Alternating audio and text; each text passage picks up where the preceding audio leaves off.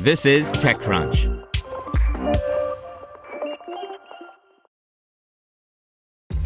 This episode is brought to you by ShipStation. You know, some things take a lot of work, like sending little robots to far off distant planets. And just as that's challenging, so too is running a successful e commerce business, especially when there's so much to do. So I want to introduce you all to ShipStation. Now, I love using ShipStation because of its easy to use dashboard, which makes managing orders and printing labels a breeze and super smooth. Oh, and the customer service is just out of this world. It's exactly what you need to help grow your business. Sign up for your free 60-day trial at shipstation.com slash tech news. That's shipstation.com slash tech news. You're listening to the Daily Crunch. Today's story is brought to you by Deloitte. If you see an IPO on your horizon, be sure you also see the steps to get there. Deloitte helps companies prepare for their IPOs with insight yielding audits and readiness programs based on years of IPO experience. Deloitte.com slash US slash EGC. Samsung responds to reviewer complaints about its Galaxy Fold phone. By Jonathan Shieber.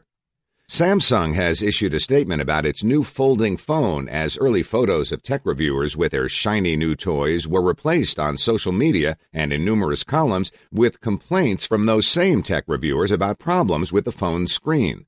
Apparently, a number of reviewers either mistakenly destroyed their phone screens or had the screens bork on them after a few days of use. It's not a good look for Samsung. However, our own Brian Heater had his hands on the Samsung phone and has had nary a dent in his two days of use. He wrote, this sort of thing can happen with pre production models. I've certainly had issues with review units in the past, but these reports are worth mentioning as a note of caution with a product, which we were concerned might not be ready for prime time only a couple of weeks ago. At the very least, it's as good a reason as any to wait a couple of weeks before more of these are out in the world, before dropping $2,000 to determine how widespread these issues are. All of that said, I have not had any technical issues with my Samsung Galaxy Fold. So far, so good.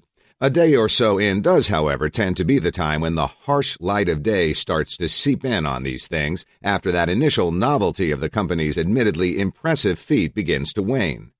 In its response, the company is bravely forging ahead and sort of blaming the messenger for not using the thing correctly. The phones will go on sale in the U.S. on April 26th as planned. No less esteemed a tech reviewer than Recode's Walt Mossberg called the response from Samsung really weak. Here's the statement in full. A limited number of early Galaxy Fold samples were provided to media for review. We've received a few reports regarding the main display on the samples provided. We will thoroughly inspect these units in person to determine the cause of the matter.